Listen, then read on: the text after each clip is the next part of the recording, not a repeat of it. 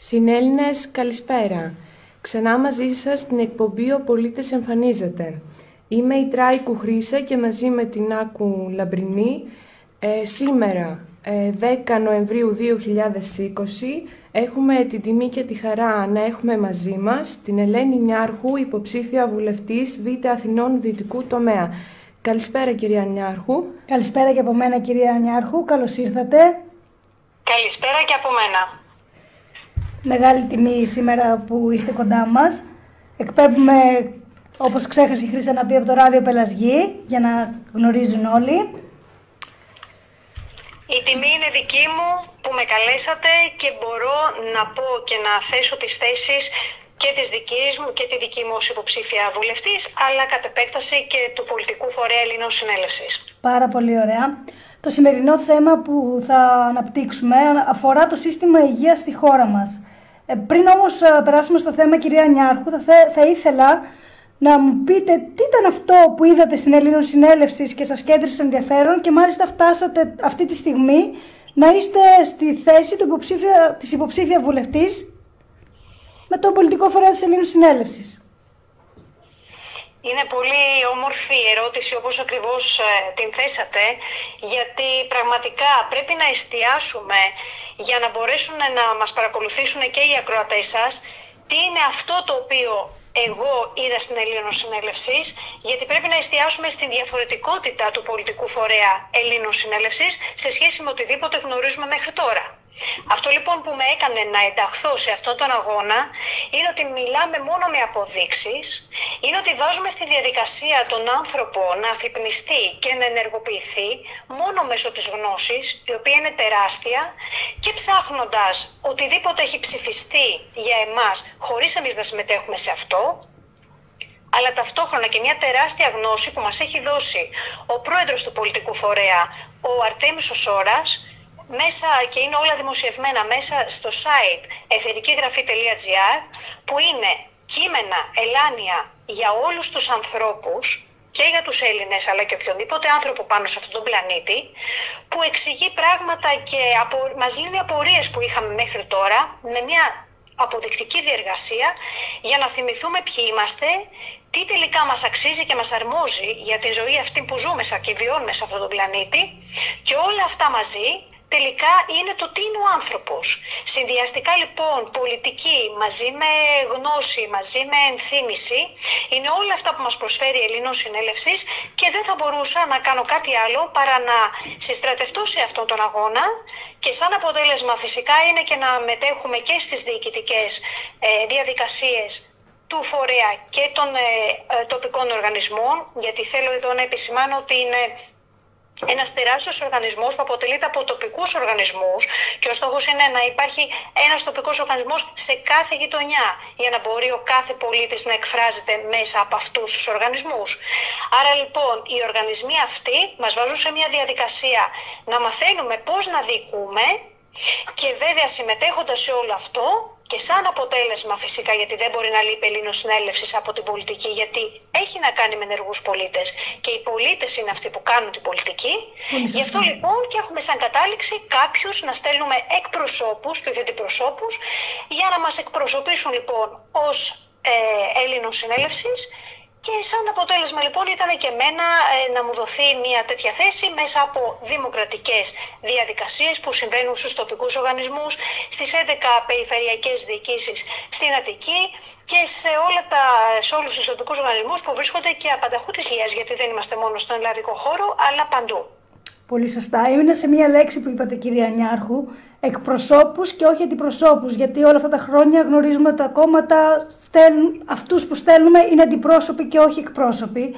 Είναι πολύ σημαντικό αυτό να το ακούσουν όλοι οι ακροατές μας, ότι η Ελλήνων Συνέλευση στέλνει εκπροσώπους. Είναι δύο τα πράγματα που πρέπει να εξηγήσουμε και να σταθούμε σε αυτό για να, καταλάβει, να καταλάβουν οι ακροατές μας ε, ποια είναι η διαφορά και για ποιον λόγο πρέπει να, να στοχεύσουμε στο να έχουμε εκπροσώπους και όχι αντιπροσώπους. Χωρίς ότι το λέει η ίδια η λέξη και το καταλαβαίνουμε. Άλλο ο εκπρόσωπος είναι από μένα, ο αντιπρόσωπος είναι αντία μου. Έχει τεράστια λοιπόν διαφορά και μόνο από τη λέξη μπορούμε να το, να το καταλάβουμε. Απ' την άλλη είναι και η διαδικασία ίδια που το ορίζει. Δηλαδή, οι εκπρόσωποι δικοί μας της Ελλήνων Συνέλευσης βγαίνουν μέσα από τις διαδικασίες των τοπικών οργανισμών, μέσα από διοικητικά συμβούλια, γενικές συνελεύσεις, άρα είναι από την βάση, από όλους εμάς. Όλοι οι ενεργοί πολίτες συμμετέχουμε σε αυτή τη διαδικασία για να ψηφίσουμε και να εκλέξουμε τους αξιότερους κάθε φορά που κρίνουμε για τη συγκεκριμένη ε, διαδικασία εμείς σαν ε, πολίτες. Οι αντιπρόσωποι είναι αυτοί που τα ε, κόμματα με κάποιες συγκεκριμένες διαδικασίες μας ε, ορίζουν και πρέπει εμείς να διαλέξουμε ανάμεσα σε αυτούς που ορίζουν τα κόμματα και χωρίς ουσιαστικά να βγαίνει από τις δικές μας προτάσεις. Άρα λοιπόν φτάνουμε στο σημείο να έχουμε μια τεράστια διαφορά. Οι μεν εκπρόσωποι είναι από την βάση, ενώ οι αντιπρόσωποι έρχονται από ψηλά και απλά ε, η βάση ε, καλείται να διαλέξει ανάμεσα σε αυτούς που του προτείνουν. Τους οποίους δεν τους ξέρουμε, δεν τους έχουμε δει εμείς πώς λειτουργούν, δεν ξέρουμε αν είναι άξιοι, αν είναι ικανοί. Βέβαια το έχουμε βιώσει ούτως ή άλλως μετά από όλες τις ε, εκλογικές διαδικασίες που έχουν γίνει και τα αποτελέσματά τους, τα βλέπουμε και τα βιώνουμε καθημερινά. Ότι τελικά ούτε άξιοι είναι, ούτε ικανοί. Το θέμα είναι όμως ότι δεν το μπορούμε να το προβλέψουμε αυτό. Γιατί μας τους φέρνουν έτοιμους και μας λένε αυτούς, από αυτούς θα επιλέξετε, γιατί είναι από οικογένειες με ιστορικό ε, στην πολιτική, είναι από πανεπιστήμια με εξειδίκευση και γνώση πάνω σε αυτό και είναι αυτοί που είναι για να αντιπροσωπεύσουν οι ικανότεροι. Έτσι ακριβώς, η αλήθεια πάντα λάμπει, κυρία Νιάρχου. Ε, το απόψινό μας θέμα είναι το σύστημα υγείας στην Ελλάδα. Ε, κυρία Νιάρχου, ε, πώς βιώνουμε σαν άνθρωποι την περίθαλψη και ποια είναι η εικόνα ε, των νοσοκομείων σήμερα;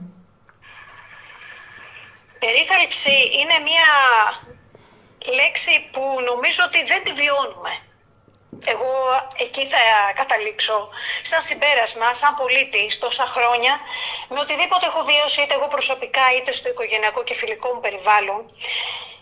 Ουσιαστικά ναι, υπάρχουν κάποια υποτυπώδη νοσοκομεία, υπάρχουν οι γιατροί σε αυτά, υπάρχουν τα φάρμακα τα οποία μας δίνουν για να μπορέσουμε να φτάσουμε στην ίασή μας, αλλά ουσιαστικά είναι μόνο στο θεωρητικό επίπεδο. Στο πρακτικό επίπεδο δεν έχουμε νοσοκομεία τα οποία να αντιστοιχούν στον αριθμό που χρειάζεται για να... Ε, όταν ας πούμε σε, ένα, σε μια πόλη υπάρχει ένας αριθμός πληθυσμού, πρέπει να υπάρχουν αντίστοιχα νοσοκομεία που να μπορέσουν να ανταπεξέλθουν όταν χρειαστεί στην, ε, στην περίθαλψη των ανθρώπων αυτών, στο να μείνουν δηλαδή μέσα στο νοσοκομείο. Αυτό δεν συμβαίνει και το βλέπουμε συνέχεια γιατί βγάζουν τα ράτζα στους διαδρόμους, περιμένεις πάρα πολλές ώρες ε, στα επίγοντα για να μπορέσεις να εξυπηρετηθείς. Τελικά το προσωπικό είναι πολύ ελλειπές, δεν υπάρχουν προσλήψεις, τα χρήματα ούτως ή άλλως που δίνονται στην, ε, ε, στο Υπουργείο Υγείας και στην υγεία και σε όλες τις τη δόμηση και τα φάρμακα γενικότερα στην Ελλάδα βγαίνουν μέσα από τους κρατικούς προϋπολογισμούς και αν δούμε τα ποσά θα δούμε ότι είναι ε, αρκετά μεγάλα χωρίς όμως τελικά να έχουμε καμία εμείς ε, ε τίποτα όφελος από όλο αυτό. Και όταν περνάει η χρονιά κανείς δεν μας δίνει εξήγηση για το πού πήγαν τελικά αυτά τα λεφτά και πώς χρησιμοποιήθηκαν. Γιατί βλέπουμε τα νοσοκομεία να παραμένουν στην ίδια κατάσταση εδώ και πολλά χρόνια, οι προσλήψεις να είναι πολύ μικρές σε αριθμό σε σχέση με την ε, ζήτηση που υπάρχει και φυσικά όλο αυτό φουντώνει επειδή στην καθημερινότητά μας δεν βιώνουμε υγεία γιατί ζούμε σε ένα περιβάλλον πολύ επιβαρημένο, μολυσμένο, ε, είτε από τον αέρα που αναπνέουμε, είτε από το νερό που πίνουμε, είτε από τις τροφές που παίρνουμε και αυτό έχει σαν αποτέλεσμα φυσικά να, υπάρχει, να νοσούν πολλοί άνθρωποι, ο αριθμός αυτός να αυξάνεται συνεχώς και φυσικά τα νοσοκομεία να μην μπορούν να ανταπεξέλθουν στο να έχουν ανθρώπους μέσα για να τους, για να του, να τους παρέχουν μία ίαση. Σε αυτό θα προσθεθεί βέβαια και τα φάρμακα, τα οποία όπως ξέρουμε πάντα βγαίνουν κατόπιν συμφωνιών, από Έχουμε πρόσφατα και το παράδειγμα της Νοβάρτης, το οποίο μπορούν όλοι και το ξέρουν να μπουν και στο διαδίκτυο και να δούνε πόσα ποσά έχουν εκεί πέρα δοθεί χωρίς τελικά να υπάρχει αποτέλεσμα για μας τους πολίτες και όλοι αυτοί που έχουν εμπλακεί σε αυτά τα σκάνδαλα ποτέ, μα ποτέ δεν φέρουν κάποια ευθύνη, δεν υπάρχει κάποια τιμωρία, όλα παραγράφονται γιατί όλα είναι στα χέρια τους. Και αυτός βέβαια είναι και ο λόγος που η Ελλήνων Συνέλευσης αποφάσισε να κάνει έναν πολιτικό φορέα και έδωσε την εντολή μέσα από τα γραφεία και τους τοπικούς οργανισμούς στον Αρτέμι το Σόρα, ώστε να μπορέσουμε να πάρουμε εμείς τη διακυβέρνηση της χώρας στα χέρια μας και να μπορέσουμε να λύσουμε όλα αυτά τα προβλήματα που ζούμε στην καθημερινότητά μας. Σύστημα υγείας μηδέν, όπως σε όλους τους τομείς και φυσικά έχουμε να λύσουμε και το σύστημα υγείας ως Συνέλευσης. Οι λύσεις είναι εδώ, όλα είναι στα χέρια μας, όλα είναι κατατεθειμένα στον Άριο Πάγο με προγραμματικές δηλώσεις και ιδρυτική διακήρυξη και όλο αυτό που ζούμε στην καθημερινότητά μας απλά σβήνει την επόμενη μέρα γιατί και τα χρήματα υπάρχουν για να μπορέσουμε να το κάνουμε και όλο το πρόγραμμα είναι κατατεθειμένο. Μάλιστα. Θα ήθελα να κάνω εγώ τώρα μία άλλη ερώτηση. Πώς αντιμετωπίζει κυρία Νιάρχου η πολιτεία το νοσηλευτικό προσωπικό και ποιες είναι οι συνθήκες εργασίας των νοσηλευτών ακόμα και των ιατρών στα ήδη υπάρχοντα νοσοκομεία της χώρας μας; Ε, υπάρχουν πολλοί άνθρωποι που όταν ξεκινάνε, τελειώνουν το σχολείο και θέλουν να, να ακολουθήσουν μια καριέρα επαγγελματική, το να ακολουθήσουν ένα ιατρικό επάγγελμα θεωρώ ότι είναι κάτι το. είναι πολύ δύσκολο καταρχήν για να μπεις, να διαβάσεις και όλα αυτά που γνωρίζουμε. Ε, μέχρι πρώτη ε, υπήρχαν χρήματα που μπορούσαν να βγουν από αυτή τη διαδικασία, άσχετα αν ήταν πολύ χρονοβόρα και ε, με πολύ διάβασμα. Παρ' όλα αυτά είχες την ε, ανταπόδοσή σου μετά από κάποια χρόνια. Ακόμα και αυτό έχει πάψει να συμβαίνει.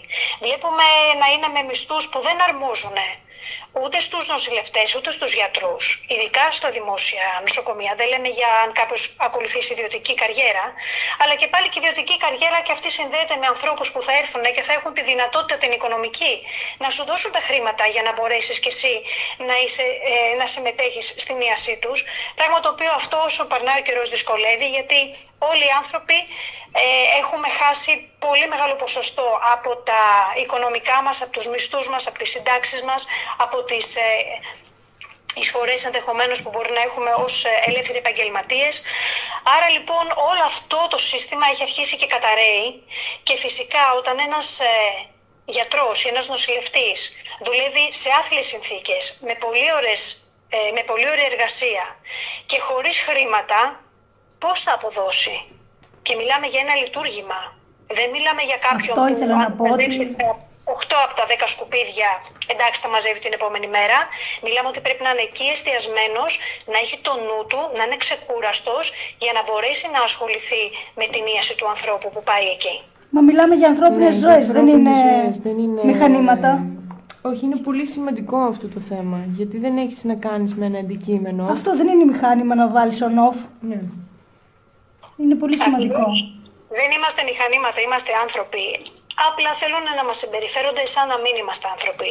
Εγώ δεν θα βάλω ταμπέλα σαν τι θέλουν να είμαστε. Εγώ όμως σίγουρα μπορώ να καταλάβω και είμαι σίγουρη ότι και όλοι μας το βιώνουμε τόσα χρόνια και πλέον το έχουμε καταλάβει ότι αυτό που θέλουν είναι να μην μας φέρονται ως άνθρωποι. Δεν μας αρμόζει αυτή η ζωή που ζούμε, δεν μας αρμόζει ε, καθόλου ο τρόπος που μας αντιμετωπίζουν στο σύστημα υγείας, καθόλου το, η φαρμακευτική περίθαλψη που μας δίνουν. Ε, εδώ θα θέλω να επισημάνω πάρα πολύ έτσι και τα χρήματα που είναι κάποιος που οφείλει πλέον να δίνει από το τσέπη του, γιατί τα περισσότερα φάρμακα είναι ένα μικρό ποσοστό το οποίο συμμετέχει το κράτος και υπάρχει και συμμετοχή από τον ασθενή. Υπάρχουν ε, φάρμακα όπως ας πούμε είναι άνθρωποι που έχουν διαβήτη, που κάνουν ε, μηνιαία χρήση συγκεκριμένων πραγμάτων και υπάρχει και το ξύμορο εδώ. Πολλές φορές ας πούμε να είναι οι, οι ενέσεις σε μεγαλύτερο βαθμό από ότι να είναι αυτό που θα μπει μέσα στην ένεση.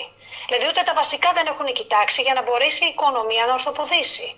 Γίνεται σπατάλη από τη μία, ε, υπάρχει έλλειψη από την άλλη, δεν υπάρχει κανένας προγραμματισμός, δεν υπάρχει τίποτα που να μπορέσει να τα φέρει όλα σε μια κατάσταση που το ένα να συνεργάζεται με το άλλο, δηλαδή ο γιατρός με το νοσοκομείο, το νοσοκομείο με το μηχάνημα που έχει μέσα και που πρέπει να κάνει χρήση για να μου κάνει με ένα διάγνωση ή και θεραπεία, με τα φάρμακα τα οποία τους δίνουν, όλα αυτά θα έπρεπε να είναι συνειφασμένα μεταξύ τους και το μόνο που θα έπρεπε να έχουμε σαν αποτέλεσμα θα ήταν η ίασή μας.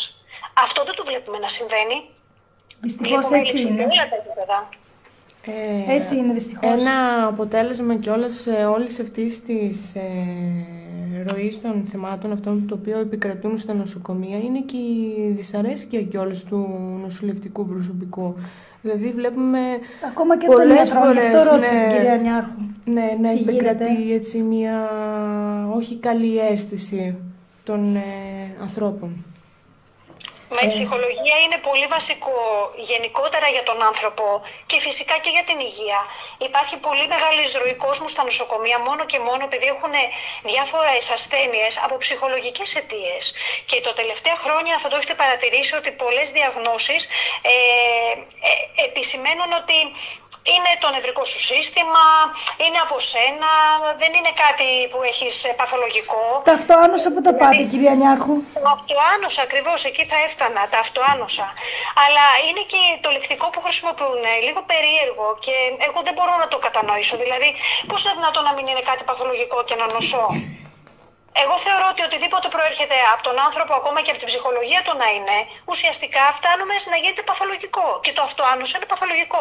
Το ότι δεν μπορεί να βρει η επιστήμη την ακριβή αιτία που, που προκάλεσε κάτι στον οργανισμό μου, δεν σημαίνει ότι αυτό δεν είναι παθολογικό. Γίνεται μετά παθολογικό.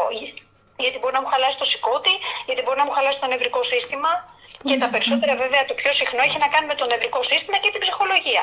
Φανταστείτε λοιπόν τώρα αυτοί οι άνθρωποι, οι νοσηλευτές και οι γιατροί που πηγαίνουν για να έχουν, να, να έχουν ένα καθαρό μυαλό και μια απίστευτα καλή διάθεση για να μπορέσουν να κάνουν τα μέγιστα για την ίαση των ανθρώπων που πηγαίνουν στα νοσοκομεία, αυτοί οι άνθρωποι να έχουν μια ψυχολογία άσχημη, φανταστείτε πώς θα βγει στον εαυτό τους και πώς θα μπορέσουν τελικά να προσφέρουν. Γιατί είναι προσφορά ο γιατρός και ο νοσηλευτής είναι μόνο προσφορά. Άσχετα αν παίρνει κάποια χρήματα γιατί πρέπει και αυτός να ζήσει. Ουσιαστικά όμως είναι προσφορά. Αυτή η προσφορά πάβει να υπάρχει όταν η ψυχολογία είναι κακή. Ακριβώς αυτό. Ε, κυρία Νιάρχου, ε, η Ελλήνος Συνέλευσης ε, έχει μεριμνήσει σχετικά με τον κλάδο της υγείας ε, και τι θα αλλάξει με, την, ε, με τη διακυβέρνηση της Ελλήνος Συνέλευσης; Καταρχήν, ε, η Ελλήνος Συνέλευσης εννοείται ότι έχει μεριμνήσει για τα πάντα, γι' αυτό και λέμε ότι είναι ο μονόδρομος πλέον για να μπορέσουμε να φτάσουμε στην απελευθέρωσή μας, να μπορέσουμε να βιώσουμε την καθημερινότητά μας ως άνθρωποι. Έχει κατατεθεί, έχουν κατατεθεί, όπως είπα και πριν, προγραμματικές δηλώσεις και ιδρυτική διακήρυξη με αριθμό πρωτοκόλλου στον Άριο Πάγο 6199 τον, στις 4 Σενάτου του 2015, όπως προανάφερα κατόπιν εντολής των τοπικών οργανισμών προς τον Αρτέμι Σόρα, ώστε να γίνει αυτό το όχημα που να μπορέσει να μας πάει σε όλες τις ε, ε, σε όλες τις εκλογικές αναμετρήσεις. Ε, ο στόχος και ο σκοπός είναι όμως να πάρουμε τη διακυβέρνηση της χώρας στα χέρια μας μέσα από αυτήν τη διαδικασία. Έχει λοιπόν κατατεθεί για όλους τους τομείς, μα για όλους, ε, τους ε, πιο κύριους που θα πω τώρα μια φράση που έχει πει ο πρόεδρος Αρτέμις Ώρας και θα καταλάβουμε όλοι πόσο εύκολο είναι να γίνει η μετάβαση από τη ζωή που ζούμε τώρα στην, ε, σε μια πολιτεία που να αρμόζει στον Έλληνα άνθρωπο ε, είναι ότι ε, τώρα αυτή τη στιγμή φτιάχνονται 50 νόμοι για ένα, για ένα πράγμα, για ένα θέμα. Κανονικά πρέπει να φτιαχτούν ένας νόμος που να μπορεί να καλύψει 50 θέματα. Αυτή πρέπει να είναι η αναλογία για να είναι απλά τα πράγματα. Και όχι με τον τρόπο που τώρα κάνουν τη θεσμοθέτηση, γιατί τώρα την κάνουν χωρίς να πατάνε πάνω σε καμία βάση, ενώ εμείς έχουμε καταθέσει τις προγραμματικές μας δηλώσεις που βασίζονται πάνω σε αξίες, αρχές, πολιτιακούς νόμους που με βάση αυτούς θα γίνονται η, νομοθέτηση για να μπορεί κάποιος πραγματικά αυτό που νομοθετεί να αρμόζεις στον άνθρωπο. Να μην είναι έξω από τη φυσιολογία του, έξω από τη λογική του, έξω από αυτό που πρέπει να βιώνει κανονικά στην καθημερινότητά του. Άρα λοιπόν είναι πολύ εύκολο να περάσουμε και από τη μία κατάσταση που ζούμε τώρα στην άλλη. Γι' αυτό λοιπόν έχουμε για όλους τους τομείς ε, θέσει το οτιδήποτε κατατεθειμένο και για την υγεία φυσικά. Θα πω ότι η υγεία είναι υποχρέωση για δωρεάν παροχή της πολιτείας προς τους πολίτες της. Γιατί όταν ε, οι πολίτες είναι υγιείς, δηλαδή το κάθε ένα κύτταρο ολόκληρης της πολιτείας που είναι ο οργανισμός είναι υγιές, τότε και το σύνολο θα λειτουργεί ορθά. Με υγεία και αυτό. Άρα λοιπόν είναι υποχρέωσή της, γιατί αλλιώς δεν μπορεί να υπάρχει πολιτεία. Και η πολιτεία βέβαια θα προχωρήσει σε τεράστιες επενδύσεις για να μπορέσουν να γίνουν διάφορα πράγματα και έργα. Και εδώ θέλω λίγο να σταθώ για να εξηγήσουμε στους ακροατές μας γιατί το πρώτο πράγμα που θα σκεφτούν όλοι είναι ότι εντάξει καλά όλα αυτά Καλά και τα έργα, τα έχουμε ξανακούσει.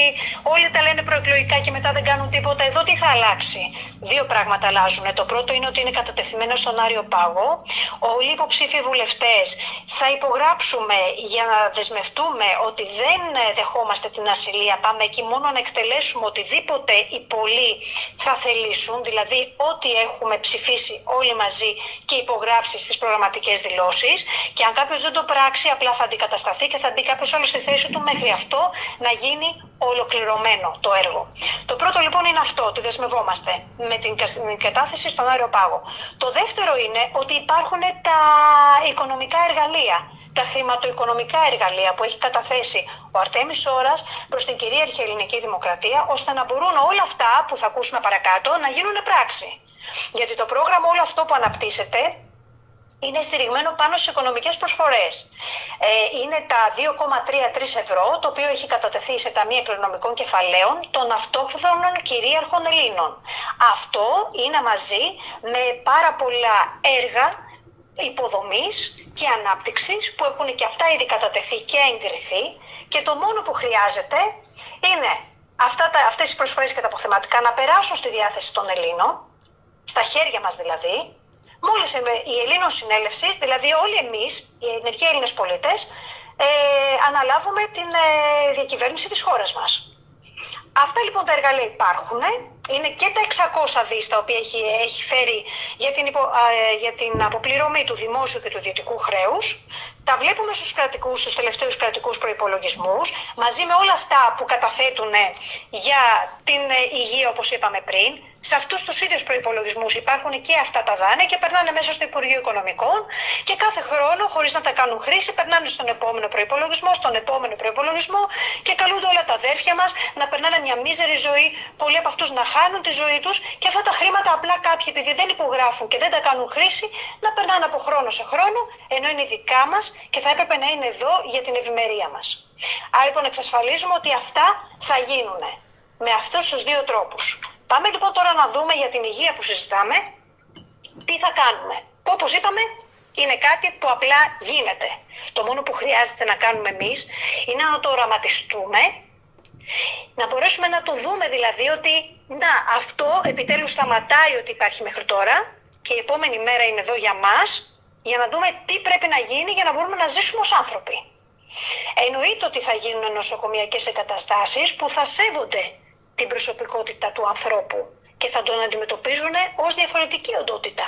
Δεν γίνεται να πηγαίνουμε στα νοσοκομεία και να μας συμπεριφέρονται όλους το ίδιο. Κάποιος μπορεί να έχει κάποιο πρόβλημα υγείας, μπορεί να έχει μια ψυχολογία συγκεκριμένη ή η ηλικία του να του καθιστά κάποιο πρόβλημα ή κάποια ιδιαίτερη μεταχείριση. Όλα αυτά πρέπει να κοιτάζονται ξεχωριστά και φυσικά όταν έχεις νοσοκομιακές εγκαταστάσεις που να έχουν και εξειδικευμένο ιατρικό και νοσηλευτικό ε, προσωπικό, αλλά και μηχανήματα που να το υποστηρίζουν, τότε μπορείς να το πετύχεις. Και όλα αυτά μπορούν να γίνουν και να αγοραστούν και να φτιαχτούν με τα χρήματα που είπαμε πριν. Επίσης ε, θα πρέπει να γίνει πλέον παραγωγή φαρμάκων εδώ στην Ελλάδα για εμάς τους Έλληνες. Δεν χρειάζεται να παίρνουμε από έξω. Μπορούν έτσι να φτιαχτούν και ε, θέσεις εργασίας για πολλούς ε, συνανθρώπους μας, συμπολίτες μας, για να δουλεύουν σε αυτά τα εργοστάσια. Να έχουμε τον έλεγχο, που είναι πολύ βασικό αυτό, να έχουμε εμείς τον έλεγχο. Να ξέρουμε, παίρνουμε ένα ε, προϊόν, ένα φάρμακο και το πίνουμε, αυτό τι θα φέρει στον οργανισμό μας; Θα φέρει, γιατί περισσότερες, τα περισσότερα φάρμακα που κυκλοφορούν, περισσότερες αντεντήξεις έχουν παρά το να μας φτάσουν να μας βοηθήσουν στη μίασή μας. Αυτό το πράγμα πρέπει κάποια στιγμή να σταματήσει. Η προέλευσή τους λοιπόν να ελέγχεται και να γίνεται από εμάς ώστε να υπάρχει και όφελος οικονομικό στη χώρα μας. Και η φαρμακολογία είναι κάτι το οποίο από την αρχαία Ελλάδα Εντό εισαγωγικών θα το πω αρχαία Ελλάδα, γιατί για μένα δεν υπάρχει ούτε κάτι αρχαίο ούτε κάτι νέο. Όλα συνέχισε και μια συνεχή ροή είναι. Αλλά τέλος πάντων στα χρόνια τα προηγούμενα ο Ασκλήπιος, Ιπποκράτης, υπάρχουν τόσα ονόματα και τόσοι ε, εξαιρετικοί επιστήμονες που έχουν υπάρξει στην ελληνική ιστορία και μας έχουν διδάξει πράγματα τα οποία τα έχουμε αφήσει στην άκρη. Θα πρέπει λοιπόν μαζί με την κλασική ιατρική να ενισχυθούν και οι εναλλακτικές θεραπείες που τις λέμε εναλλακτικές, αλλά ουσιαστικά είναι ουσιαστικές θεραπείες που αρμόζουν στη φυσιολογία του ανθρώπου. Όπως είναι υδροθεραπείες, φυτοθεραπείες, αρωματοθεραπείες που πολλές φορές τις έχουμε λιγάκι ε, ότι είναι κάτι σαν πολυτέλεια, σαν είδος πολυτέλειες, αλλά ουσιαστικά είναι ίαση. Και πρέπει να το βάλουμε μπρος και αυτό το κομμάτι, να το δούμε, γιατί έχουμε τόσα, μα τόσα εδώ ε, λουτρά που μπορούν να βοηθήσουν, τα οποία είναι ε, σε άθλια κατάσταση όλα για να μπορέσει το κοινό να πάει και να έχει πρόσβαση σε αυτά και πολλές φορές δίνουν και πολλά χρήματα για να μπορούν να έχουν και κάποιες αρρώστιες πραγματικά μόνο και μόνο με το να πας και να κάνεις μια επίσκεψη σε κάποια λουτρά ε, θεωρώ ότι μπορεί να σου δώσει τη μίασή σου. Από εκεί και πέρα είναι και το περιβάλλον μας το οποίο πρέπει να φτιαχτεί με τέτοιο τρόπο και η δόμηση των πόλεων και τα καυσαέρια που αναπνέουμε, το νερό που πίνουμε, το πώς φτάνουν τα, στο πιάτο μας οι τροφές που τρώμε, όλα αυτά παίζουν ρόλο στο να μην ερωσταίνουμε και να φτάνουμε στο σημείο να χρειαζόμαστε να έχουμε 100 νοσοκομεία για τον αριθμό των ανθρώπων που έχουμε τώρα. Μειώνουμε λοιπόν και την ζήτηση, γιατί έχουμε υγιείς ανθρώπους. Άρα μειώνεται πολύ το ποσοστό αυτών που θα χρειαστεί να πάνε σε ένα νοσοκομείο. Άρα αμέσως, αμέσως οι συνθήκες μπορούν να γίνουν καλύτερες όταν θα έχουμε λιγότερο, λιγότερη πρόσβαση ανθρώπων μέσα στα νοσοκομεία. Και φυσικά το πολύ σημαντικό είναι αυτό που είπαμε και πριν, ότι έχει να κάνει με τις ψυχολογικές ασθένειες. Πρέπει να υπάρχουν υποστηρικτικά κέντρα για οποιονδήποτε έχει και φανταστείτε, παίρνοντας στα χέρια μας την χώρα αυτή, παίρνοντα στα χέρια μας ε, την πολιτεία μας και εγκαθιδρύοντα την Ελλήνων πολιτεία όπως ακριβώς είναι κατετεθειμένη στον Άριο Πάγο με τις προγραμματικές δηλώσεις, την επόμενη μέρα φανταστείτε που θα έχουμε πάρει και τα 20 χιλιάρικα που είναι μέσα στις προγραμματικές δηλώσεις για να πάρουμε ανάσα μέχρι να γίνουν τα έργα ανάπτυξης και να μπει σε μια ροή η χώρα μας, πόσα ψυχολογικά θέματα θα βγουν από όλους μας με όλη τη ζωή που αυτή τη στιγμή βιώνουμε είναι μέγιστη ανάγκη πραγματικά να μπορέσουν να υπάρχουν θεραπευτήρια για ψυχολογικές ασθένειες, ώστε να μπορέσει το άτομο να είναι υγιής ψυχολογικά και να μπορέσει φυσικά να έχει μετά μια ενεργή λειτουργία στην Ελλήνο πολιτεία. Και κέντρα απεξάρτησης και αποτοξίνωσης και επανένταξης, γιατί όλοι μας, με βάση την καθημερινότητα που βιώνουμε, έχουμε δυστυχώς πάρα, πολλά, πάρα πολλές εξαρτήσεις, είτε είναι το φαγητό, είτε είναι ο καφές, είτε είναι το τσιγάρο, είτε είναι το ποτό, είτε είναι η τηλεόραση, γιατί να βάλουμε λίγο στο μυαλό μας ότι η εξάρτηση δεν έχει να κάνει μόνο με Ουσίες. Με πράγματα τα οποία ακριβώς ουσίες έχει να κάνει με οτιδήποτε επηρεάζει την ψυχολογία μας. Εξάρτηση ακόμα είναι και το να μην παίρνεις τη ζωή στα χέρια σου και να περιμένεις κάποιον άλλο να το κάνει για σένα. Αυτό το οποίο μας έχουν μάθει μέχρι τόσα χρόνια και γι' αυτό το λόγο τα κόμματα και η κομματοκρατία μας έχει κάνει να καθόμαστε στον καναπέ.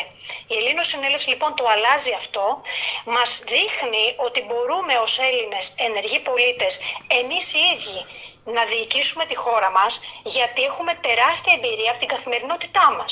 Ποιος άλλος μπορεί καλύτερα να διοικήσει τον εαυτό του όταν γνωρίζεις στην καθημερινότητά του τι είναι αυτό που του χρειάζεται και τι είναι αυτό που του λείπει; Μπορεί να το κάνει κάποιος ο οποίος είναι κλεισμένος μέσα σε ένα σπίτι, θεόρατο, τεράστιο, που παίρνει υπέρογκα ποσά, τα οποία τα παίρνει από τα δικά μας τα λεφτά για το δικό μας μόχθο και κάθεται σε μια γωνίτσα και ποτέ του δεν έχει δουλέψει και ποτέ του δεν έχει πεινάσει και ποτέ του δεν έχει προβληματιστεί που θα αφήσει τα παιδιά του ή σε ποιο σχολείο θα πάνε. Πώς είναι δυνατόν αυτός να μπορέσει να κρίνει τη δική μου τη ζωή, η οποία είναι τελείως αντίθετη από τη δική του; Δεν μπορεί να γίνει αυτό. Γι' αυτό και δεν έχει αποτέλεσμα τόσα χρόνια. Γι' αυτό και τώρα μπαίνουμε και συστατευόμαστε στην Ελλήνων Συνέλευσης και εμείς οι ίδιοι ορίζουμε το αύριο και το μέλλον μας. Το παρόν μας και πώς θα δράσουμε τώρα είναι αυτό που θα ορίσει το μέλλον μας αύριο. Είναι, οι προγραμματικές δηλώσεις είναι εδώ, το όραμα υπάρχει, αρκεί να το δούμε, γιατί τώρα ξέρουμε ότι μπορεί να γίνει μπορεί να επιτευχθεί γιατί και κατατεθειμένο είναι και τα εργαλεία υπάρχουν και ο τρόπος. Γιατί ο τρόπος είναι όπως είπαμε η διοίκηση που εκπαιδευόμαστε μέσα από τους οργανισμούς. Ας έρθει λοιπόν ο κόσμος στους τοπικούς οργανισμούς μετά την, τον εγκλισμό που έχει γίνει τώρα για τον ε, κορονοϊό μπορεί τώρα να μάθει οτιδήποτε θέλει. Στο διαδίκτυο υπάρχουν πολλά άρθρα καταγραφές και εκπομπές που γίνεται για να ενημερώνουμε τον κόσμο και να είναι έτοιμοι μόλις τελειώσει ο εγκλισμός μας να έρθουν σε έναν τοπικό οργανισμό, να ενημερωθούν, να συστρατευτούν, να συμμετέχουν στη διοίκηση και να συμμετέχουν στην ίδια τους τη ζωή. Πάρα πολύ ωραία. Δίκαιος ο λόγος σας, κυρία Νιάρχου. Ε, άλλη μια εκπομπή λοιπόν, ο πολίτης εμφανίζεται, έφτασε στο τέλος της. Μαζί μας είχαμε την υποψήφια βουλευτή της Ελλήνων Συνέλευσης Δυτικού Τομέα ε, Β' Αθηνών Νιάρχου Ελένη. Μιλήσαμε για το σύστημα της υγείας στην Ελλάδα. Μιλήσαμε για την εικόνα των νοσοκομείων αλλά και πώς βιώνουμε την περίθαλψη γενικότερα σαν άνθρωποι. Ε, μιλήσαμε για τους νοσηλευτές και για τους γιατρούς ποιο είναι το, πώς το συνδημοτυπίζει η πολιτεία και ποιο είναι το περιβάλλον που έχουν στην εργασία τους. Και τέλος η κυρία Νιάρχου μας ανέπτυξε όλη την, όλες τις προγραμματικές δηλώσεις της Ελλήνων Συνέλευσης από την μέρα που θα πάρει στα χέρια της διακυβέρνηση της χώρας. Ε, κυρία Νιάρχου, τιμή μας που ήσασταν κοντά μας. Τιμή μας, ε, κυρία Νιάρχου.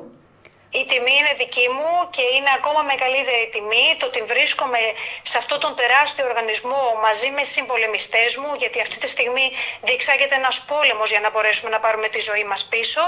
Και πραγματικά είναι μέγιστη τιμή που μπορώ και πολεμώ στο πλευρό όλων των συνανθρώπων μου και θα είναι ακόμα μεγαλύτερη τιμή όσο περισσότεροι γίνουμε, γιατί πρέπει στο τέλος να ενωθούμε και να γίνουμε ένα όλοι. Δεν έχουμε τίποτα να χωρίσουμε, δεν έχουμε τίποτα να μοιράσουμε, έχουμε μόνο να ενώσουμε. Έτσι ακριβώς. Η Ένωση των Ελλήνων είναι πάντα η δύναμη. Η εκπομπή ο πολίτης, ο πολίτης εμφανίζεται, έφτασε στο τέλος της. Κοντά σας πάλι Τρίτη και Πέμπτη στις 7 από το Ράδιο Πελασγή. Δύναμη φως σε όλους. Καλό βράδυ. Δύναμη φως. Καλό βράδυ.